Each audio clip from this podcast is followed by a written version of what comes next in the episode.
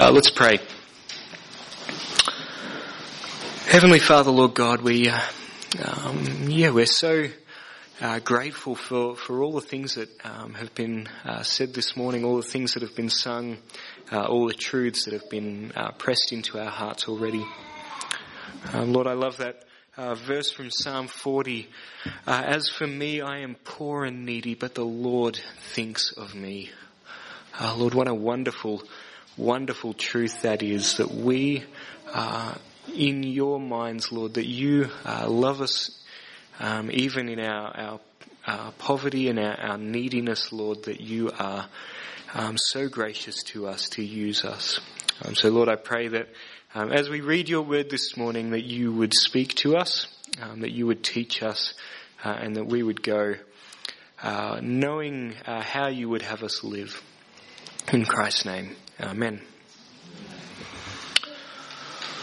All right. Well, do you ever feel uh, like God is calling you to do something impossible? like uh, uh, God calls you to do something, and you, you, you can only really say, uh, God, I'd love to do that so much. What a great thing to do that would be. Uh, but I just lack everything that you want me to do there. I lack everything that is need, needed to do that. Uh, it's, it's, like in The Wizard of Oz. Um, all the characters in The Wizard of Oz uh, just need, uh, have a job that they're supposed to do, but they need something really basic to be able to do that job, right? You've got the lion, uh, who's supposed to be the king of the beasts, uh, but he has no courage. Uh, you have the Tin Man, who's who would love to be a, an affable um, inhabitant of the forest, a, a, lovely friend to everyone around him, except he has no human heart. Um, the scarecrow who would uh, just love to spend all his day thinking as he stands in the field, um, but he has no brain to be able to do that. um, you, in some ways, many ways, the Christian life is like that, right? Um, I'd be yes, I'd be yes, a great Christian. I could do so much for Jesus if I only had the nerve. If I only had a heart. If I only had a brain. Is it just me or do, do, do you guys feel like that too sometimes? That God is calling you to do something, but He's just, but you just aren't able to do it. Uh, well, Solomon, uh, when he became king, he really felt like that too. Uh, he was uh, prophesied um, before he was even born. He was uh, told that he was going to do great things for God. He was going to rule Israel, um, he, and that means he was going to lead them politically and spiritually. He was going to bring peace to the whole nation. Uh, he was going to build God's temple on earth. They're pretty big things that God had called him to do, and, and Solomon, uh, we see here in, in this passage, as he became king, he just didn't really feel ready for any of it. He would be a great wise leader if he only had a brain. Uh, but what we're going to see this morning as we study this passage is that God supplied his needs. I mean, as we see it as well, uh, we'll learn how God supplies our needs as well as He calls us to do um, to do His will here on earth. God supplies our needs um, through Jesus Christ. Uh, there's going to be two points this morning um, and in, in those points, um, you'll see them in your bulletins there, that there's two aspects of who God is that we're going to see from this passage, um, and two ways that we can respond um, in, in light of who God is. Um, so we're going to start with uh, verses 5 to 10 uh, of this passage. Um, and as you'll see in your bulletins, the first point is, in light of God's love, ask Him to supply your needs. And we're going to read um, read it bit by bit since Tony's um, so graciously read all the passage out for us. um, so we're going to start start just by verse, looking at verse five. Um, the first way that we see God's love in this passage is, is actually quite subtle. Um, but so let me just read verse five, and then um, then we'll see what it says about how God loves us. Uh, verse five of 1 Kings chapter 3, at Gibeon the Lord appeared to Solomon in a dream by night, and God said, Ask what I shall give you. Um, if you see in that passage, God, the first thing that happens in this passage is that God comes down to Solomon. God took the initiative and came down to Solomon to hear his prayer. And that's quite a significant thing um, because it, it sort of shakes up the way a little bit of how we see prayer. Often we think of prayer as we're taking a message up to God, we're bringing our cares before Him. But here in this passage we see that that doesn't happen first. What happens first is that God comes down to hear the prayers of His people. Um, and for us too, uh, God has come down for us. We just sang that song, right? God with us. We are, we're not alone for Christ is here. Emmanuel, our God, has come near. Uh, God has come down to us in Jesus. Uh, he's put, as it were, his ear beside our mouths so that we can lift up our feeble prayers to him. He's put his spirit within us so that we, um, so that even the prayers that we don't verbalize, uh, the words that we don't say out loud, the ones that we don't even know how to say with words, God hears them. God hears the cries of our hearts. and the Spirit bears them directly to the Father Himself. As I said, we don't need to go up to God. Um, in the in the the movie, of course, um, they have to follow, follow, follow, follow, follow the yellow brick road. We have no yellow brick road that we need to follow to get to to God. We don't need to prove ourselves. We don't need to go on a long quest and, and kill a witch. We uh, God has come down to us. God has come down to hear us himself. Um, secondly, uh, and second way we see God's love in this passage um, comes in verses 6 and, and the verse, first half of verse 7, so let me just read those. Uh, Solomon said, You have shown great and steadfast love to your servant David, my father, because he walked in uprightness uh, in faithful, sorry, he walked before you in faithfulness, in righteousness, and in uprightness of heart towards you. And you have kept for him this great and steadfast love, and have given him a son to sit on his throne this day. And now, O Lord my God, you have made your servant king in the place of David, my father. Uh, when I read this passage uh, the first time, I just I got stuck on that verse, that uh, that phrase there, Great and steadfast love. What a beautiful phrase that is. God has great and steadfast love towards us. In the way he's acted towards David and the way he acts towards us, we see God's great and steadfast love. Uh, the world, of course, doesn't know um, anything, any sort of love that is both great and steadfast. We sort of, we sort of seem to admire uh, love that is great, great displays of affection, great, uh, dis- great uh, acts of, of, sacrifice, great uh, emotion and passion. Um, but it never really lasts very long. Like you think of, of Romeo and Juliet or the Titanic movie, which uh, are heralded as these great love stories, but they're over in a couple of nights. Um, you have uh, also steadfast love. People, uh, of course, were alarmed at the divorce rates, but people still sort of seem to admire a love that lasts a lifetime.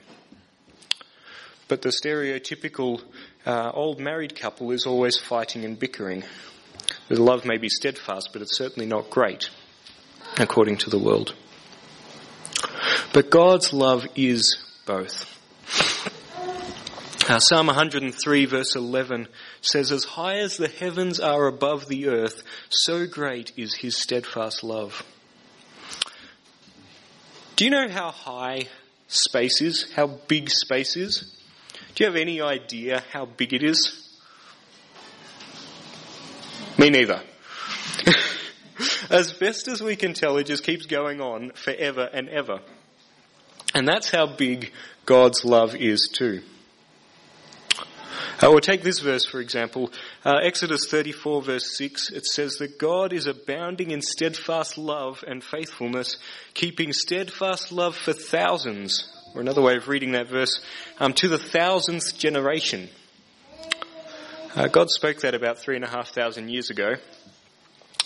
Um, so that's about, at 20 years a generation, that's about 175 generations. Not even close to a thousand. This world will probably never see a thousand generations. and God's love doesn't change, is what he says. Most importantly, we see God's love in Christ dying for us. God's love is so great, um, says Paul in Romans 5, that God would come down and die for sinners. And God's love is so steadfast that Christ would rise again and intercede before the Father for us for all of eternity.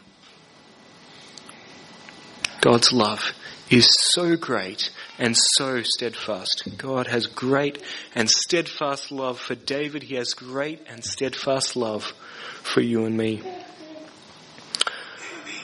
And because of this, uh, Solomon uh, had confidence that God would answer his prayers in the best way possible. He was able um, to lift up his prayers to God uh, in faith of God's loving provision for him. Uh, and so can we. Because of God's great love, we can have confidence that God hears us, and because of His great love, we can have confidence that He answers our prayers uh, in His wisdom and grace. So then, what did uh, what did Solomon ask for in in response to that love that he'd seen in God? Uh, well, before we get to that, I just want to sort of think a little bit about what Solomon could have asked for. It, it, sort of puts it in perspective to think about all the things that Solomon kind of needed, all the things that he could have asked for um, uh, when God said, Ask what I shall give you. If you flick back a little bit to uh, 2 Samuel 7, that's just the book just before uh, 1 Kings, 2 Samuel chapter 7.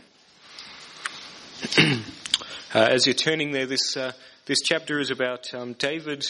Um, he's sort of at the height of his of his kingship here. He's um, um he's at peace for for a change. He's um, He's sitting in this nice, beautiful palace, um, and he's just enjoying life. And he looks out the window and he sees a tent. And that tent is the tabernacle, of course. Um, and he thinks, hang on, that's not right. God shouldn't be dwelling in a tent while I'm living in this wonderful, beautiful palace. um, and so he says, you know what, God, I'm going to build you a tent. I'm going to build you a palace. I'm going to build you a nice, big, glorious temple. Um, And, uh, and God said, no, you're not. That's, that's not my plan for you. That's my plan for your son, actually, but it's not my plan for you. Um, and so if we read uh, verses uh, 12 to 16, um, we see what God is promising about David's son. Uh, God says, When your days are fulfilled and you lie down with your fathers, I will raise up your offspring after you, who shall come from your body, and I will establish his kingdom. He will build a house for my name, and I will establish the throne of his kingdom forever. I will be to him a father, and he shall be to me a son.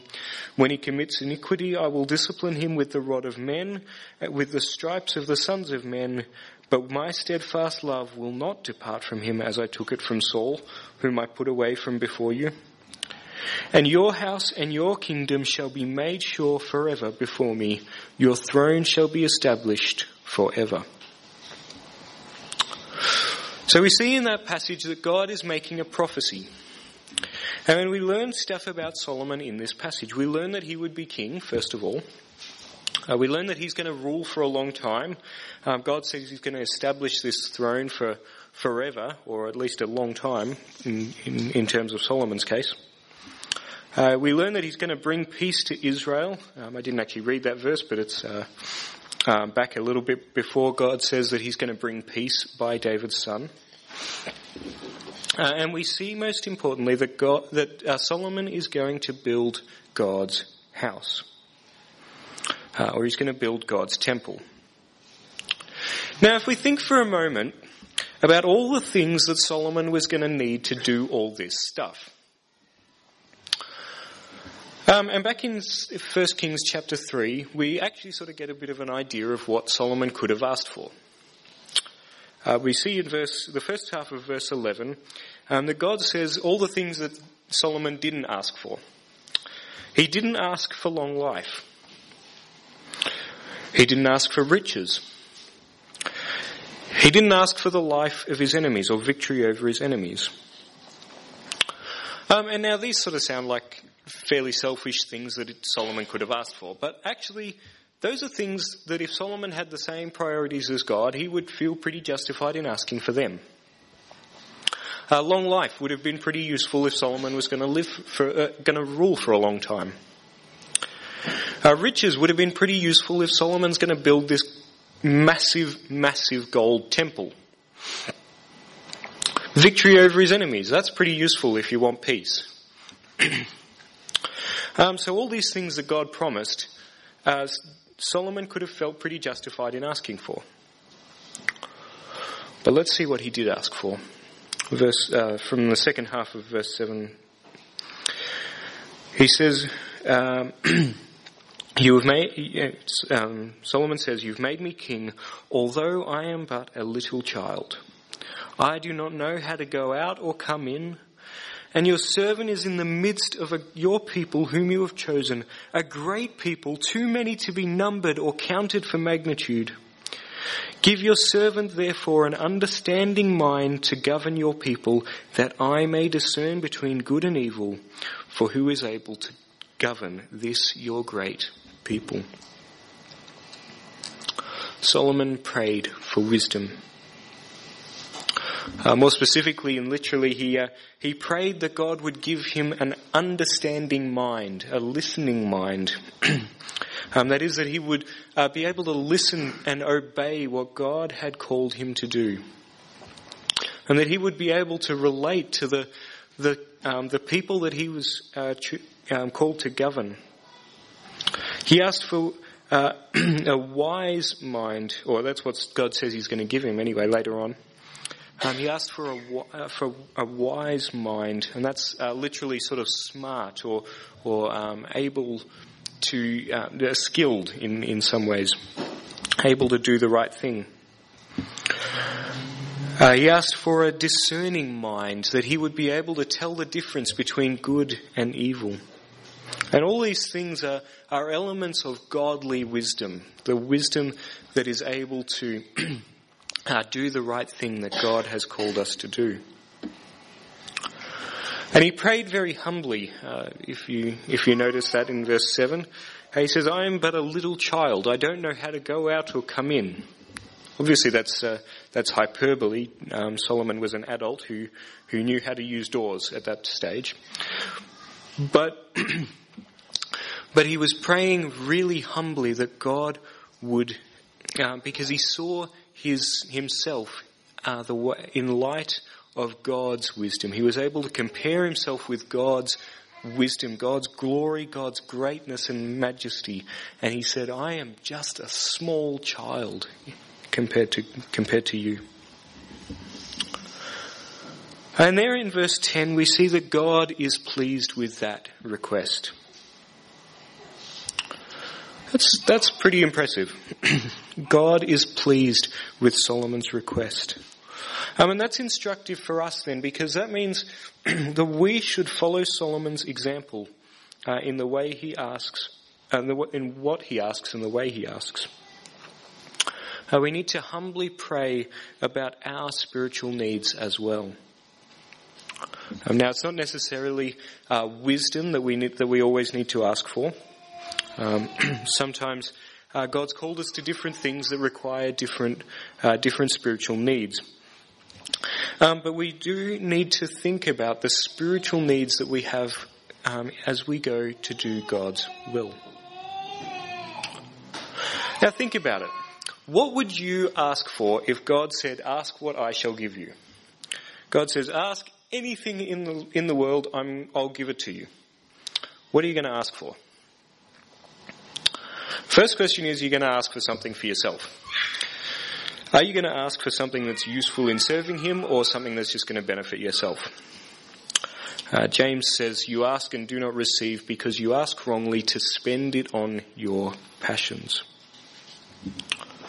But let's say you do have God's priorities in mind. Like Solomon, you, you see what God has called you to do. You want to serve God with what He gives you. What would you ask for then? Maybe you'd ask for uh, time, more time, so that you can uh, you can spend more time serving God in church and, and more time leading your family or, or being with people or whatever it is.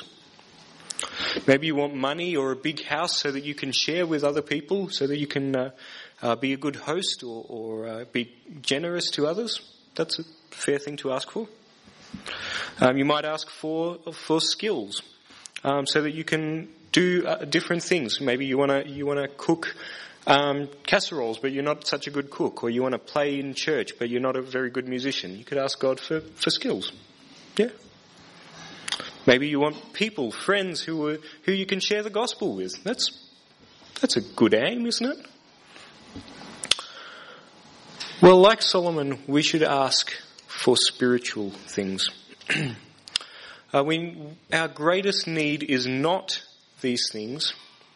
Uh, it's that God would change our hearts. It's that God would empower us by the power of Jesus um, to have the grace and the mercy and the or the wisdom or whatever it is of Christ. Uh, Ephesians 3, 16 and 17, Paul prays that according to the riches of his glory, uh, he, that's the Father, might grant you to be strengthened with power through his Spirit in your inner being. That Christ may dwell in your hearts through faith, Paul says. Uh, what we need uh, is for God to supply our spiritual needs by the inward work of Jesus in our hearts so that we can do what he has called us to.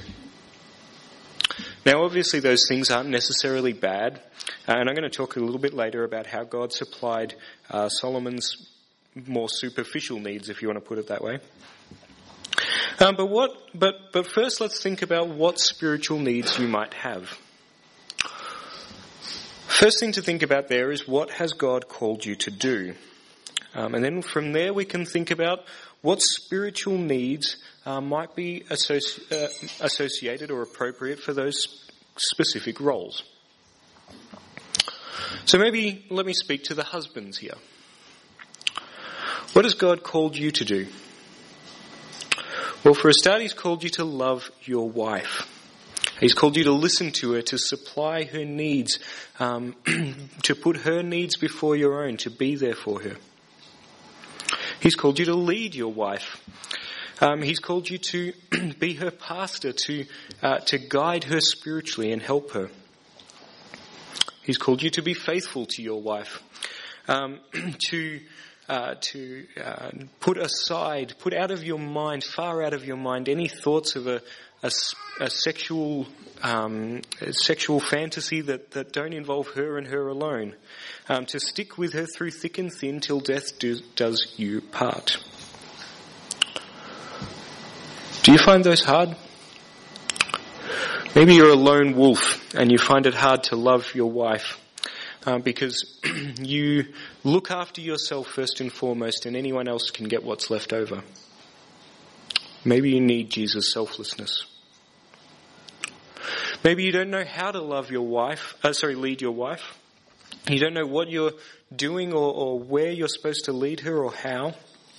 Um, and maybe you need Jesus' wisdom. Maybe you're uh, an insatiable appetite um, and you need Jesus' self-control um, as you be faithful to your wife. About the wives here? What has God called you to do?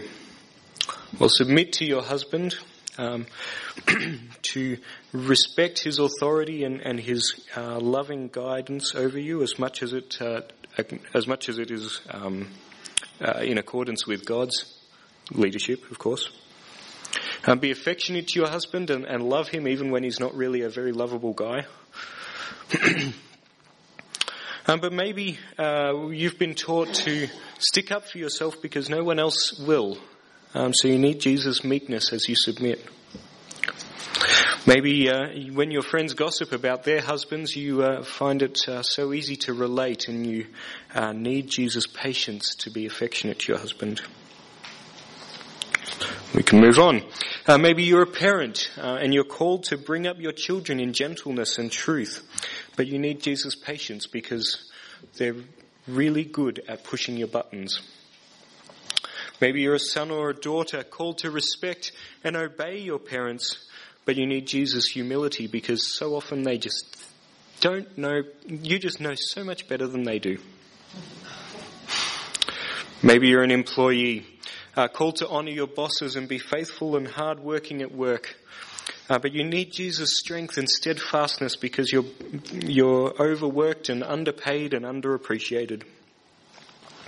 Maybe you're struggling with what God's called you to do at church, or, what, or how God's called you to live in relation to government, or how God's called you to relate to your boyfriend or girlfriend. Maybe you're here today and you're struggling with everything. You've been called to repent, to turn from sin and live as a Christian, but you can't. And what you need is Jesus to bring life and forgiveness and His Spirit within you. Whatever the case may be, ask God to supply your needs in Jesus.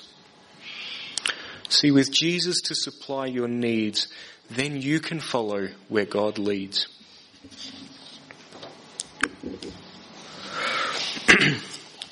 But maybe that's, that doesn't describe you so much.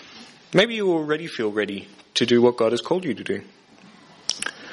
And that's actually a fair thing to say. Um, if, that, if that's because God has supplied your needs, then great. God, God does answer prayer. That's what we've been saying all morning. God is willing to supply your needs. So if you've asked God and He's supplied your needs, what a wonderful thing that is. Uh, now, maybe you think you're ready because you just haven't thought long and hard enough about about what your needs are. You haven't actually asked God, but you just feel ready. You're, you're doing all right. In that case, you probably need to think a bit more deeply about about what your needs are, what your weaknesses are, and, and come before God humbly, like Solomon did. But like I said, if you have asked God to supply what you are needing, and if He has, then listen up to this point number two. Because now we're going to talk about God's generosity. Point two, in light of God's generosity, thank Him for supplying your needs. And, and we see um, from verses 11 to 14 uh, that God supplied Solomon's needs. Let me read those verses uh, verses 11 to 14, and God said to him, Because you have asked this, and have not asked for yourself long life or riches or the life of your enemies, but have asked for yourself understanding to do what is right, behold, I now do according to your word. I give you a wise and discerning mind so that none like you has been before you and none like you shall arise after you. In fact, let's uh, pause there for a second uh, because we see there that that God is supplying what Solomon's asked for. Uh, unlike the wizard, um, I've, uh, I've used a few illustrations from that movie this morning. Let's, let's do a few more. Unlike the wizard who turns out to be a fraud, God comes through for Solomon. He doesn't give useless, silly answers, silly things to the, um, like the wizard does. He gives a, what is it, a, a ticking clock to the scare, uh, to the Tin Man and a, a diploma to the um, the scarecrow and a medal to the the lion, and expects them to make up for the rest. Right? Find find your your courage and your your heart and your brain within yourself. God doesn't do that. God gives you exactly what you need. God gives you Himself because He is the solution in Himself. Um, and unlike Dorothy, who woke um, to find that everything had gone back to how it was before, when Solomon woke, God had truly and wonderfully answered his prayer. God really, absolutely does answer prayers. Um, but Uh, again, God went far beyond what Solomon asked for and supplied his needs far beyond what he asked. Uh, let me read again from the, the middle of verse 12, I suppose, um, and we'll see all the things that God gave Solomon. God says, Behold, I give you a wise and discerning mind, so that none like you has been before you, and none like you shall arise after you. I give you also what you have not asked, both riches and honor, so that no other king shall compare with you all your days. And if you walk in my ways, keeping my statutes and my commandments as your father David walked, then I will lengthen your days as well. God gave Solomon vast, world renowned wisdom. He gave him riches, riches that would make him the envy of every other king. he gave him honor above all other kings as well. He gave him long life as long as Solomon obeyed God. God generously supplied Solomon's needs far beyond what he asked. Like I said before, often we have these, these superficial needs, um, these things that we we sort of see and we're like, I think I need that, but um, but God's called me to pray for spiritual needs, and God, we see here that God is supplying Solomon's superficial needs as well as just his spiritual ones. He went far beyond what Solomon asked. Even the wisdom is mind-bogglingly greater than, than what Solomon asked. He just wanted wisdom so that he could rule the country. And so uh, God gave him wisdom that we still know 3,000 years later as, as like associated, the, the guy's name is still associated with wisdom, even among people that, that haven't necessarily, don't necessarily know what Solomon's all about. On the other side of the world, we still know Solomon is a wise dude. Uh, Ephesians chapter 3, um, I read out a little bit of that, that prayer that uh, Paul prayed for the Ephesians. And this is how he finishes it off. Now to him who is able to do far more abundantly than all that we ask or think, according to the power at work within us, to him be glory in the church and in Christ Jesus throughout all generations, forever and ever. Amen. God is still gracious towards us. Not just to Solomon, he's gracious towards us too. He, uh, it, it, sort of reminds me of um, this week I was a bit disorganised and I um, didn't let uh, Vicky or, or, Tony know what I was actually preaching on this morning, and yet how wonderfully, seamlessly the service has flowed. In God's gracious um, provision, uh, He has um, sovereignly worked all this service together so that it would be uh, flowing and glorifying to Him. But often God doesn't supply our ways, our needs in ways that we expect or want. Sometimes He uses other means. Um, one time, or last year, I was uh, struggling with how to lead Beck, my wife, um, and and I was praying to God about about that he would uh, uh, help me with that. And I was reading all these marriage books and all these books about being a husband. And a few months later, I was finally I was reading a, a book about pastoring, just for a, a, a different um, sort of thing that it was going on. Um, and and in that book, it wasn't until that I read that book that God spoke to me and said, "This is what it means to lead your wife." God didn't uh, uh, use any of the means that I expected He would. He gave me as a an unexpected little source there. And sometimes He uses means though that aren't actually good either. That we uh, that aren't what we expect, and they're not. They don't really seem good either. Um, he uses pain. Uh, he uses our awareness of our own sin um, to to teach us about uh, how we should um, live before Him. Sometimes He doesn't even give us what we've asked. Sometimes He gives us something else. Sometimes He gives us nothing at all. You remember uh, uh, that Paul prayed three times and God said, My grace is sufficient for you. My power is made perfect in weakness. Um, and but though, even though God rarely answers prayers as we want or expect, He always answers prayers according to His wisdom. Like we sang this morning, the perfect wisdom of our God. He always answers prayers according to that perfect wisdom and in lavish grace and generosity towards us. He knows best and he does what is best towards us as well. So if you're here this morning and you know that generosity in God, of God in your life, well, let's uh, now read verse 15. Uh, it says, Solomon awoke, and behold, it was a dream. Then he came to Jerusalem and stood before the ark of the covenant of the Lord, and offered up burnt offerings and peace offerings, and made a feast for all his servants. And now that verse is kind of confusing for like us New Covenant minds. Um, so let me just unpack that a little bit. What it, what's actually going on there? Uh, Solomon was in Gibeon. Um, that, that was sort of the temporary popular place of worship because they didn't have the temple at that stage, of course. Um, but now he's gone, he's gone back to Jerusalem, um, to the tabernacle there. Um, and of course, the altar was at the tabernacle as well, so that was where you, you offered your burnt offerings and stuff.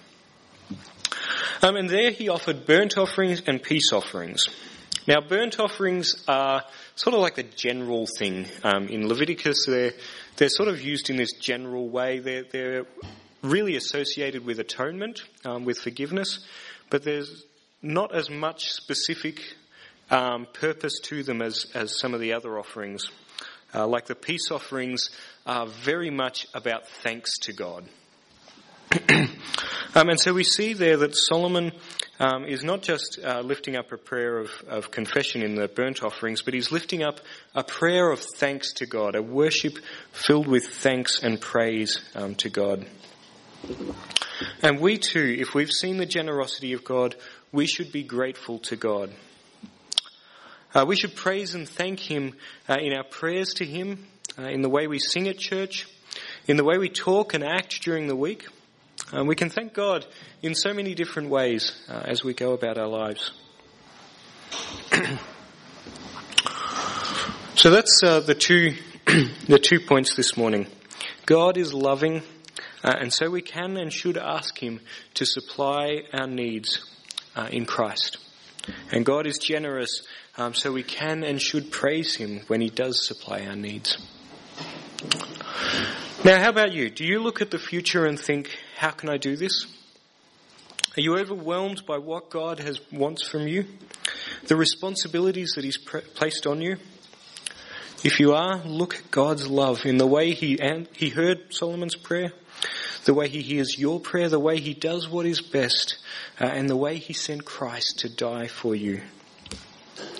And then as you see that love, ask your loving Father to supply your spiritual needs through Jesus.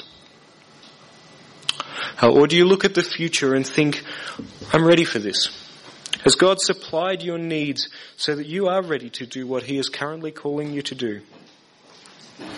Well, if so, look at His generosity in the way He supplied your needs. Look at His generosity in Solomon's uh, and the generosity that He has in uh, Jesus, his son.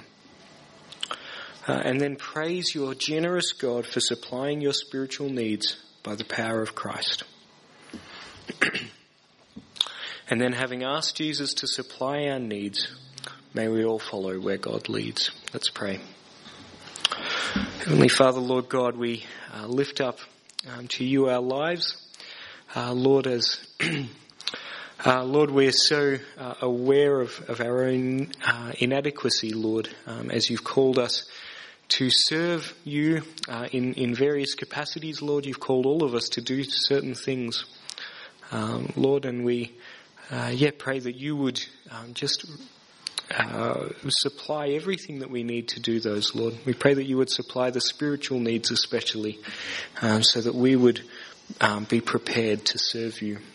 Um, and Lord, we thank you uh, that you do hear our prayers, that you uh, do answer our prayers, Lord, and that we can look back over our lives uh, and see the ways that you have supplied our needs uh, in Jesus Christ, your Son, and in the Spirit that you've put in us.